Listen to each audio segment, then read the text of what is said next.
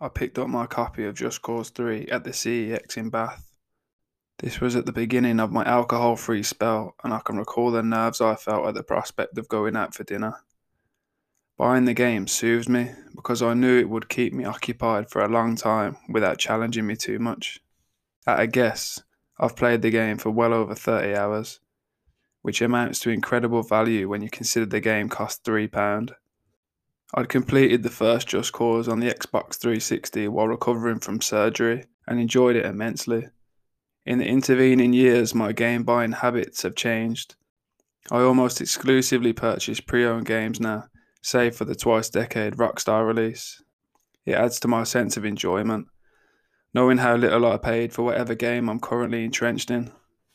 And JC3 is a fun game. Once you get the hang of the grapple hook mechanics, and learn when to parachute and use the wingsuit, you begin to control a superhero who can fly over country faster than most vehicles. You can still hijack anything from cars to cargo planes and everything in between. The main story mode is brief.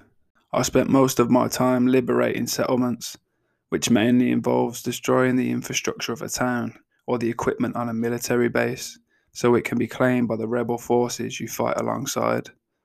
The evil dictator, Di Ravello, is a cartoonishly evil figure who poses no more threat than the other enemies in the game by the time you face him.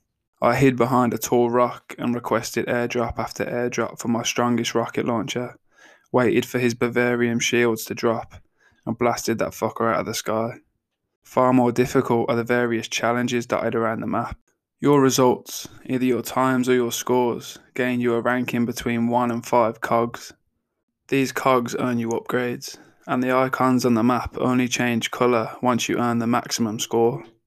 The optional depth of these activities, races, destruction frenzies, and wingsuit courses, suggest to me that travelling around the map and destroying things is the priority rather than the story, which is fine and accounts for the dialogue and voice acting.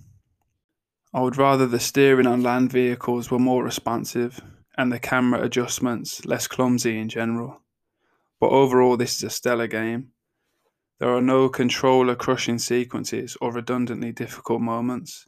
The perfect game to play at the end of the day, when escapism is all that matters. JC3, the shit gamer's heroin.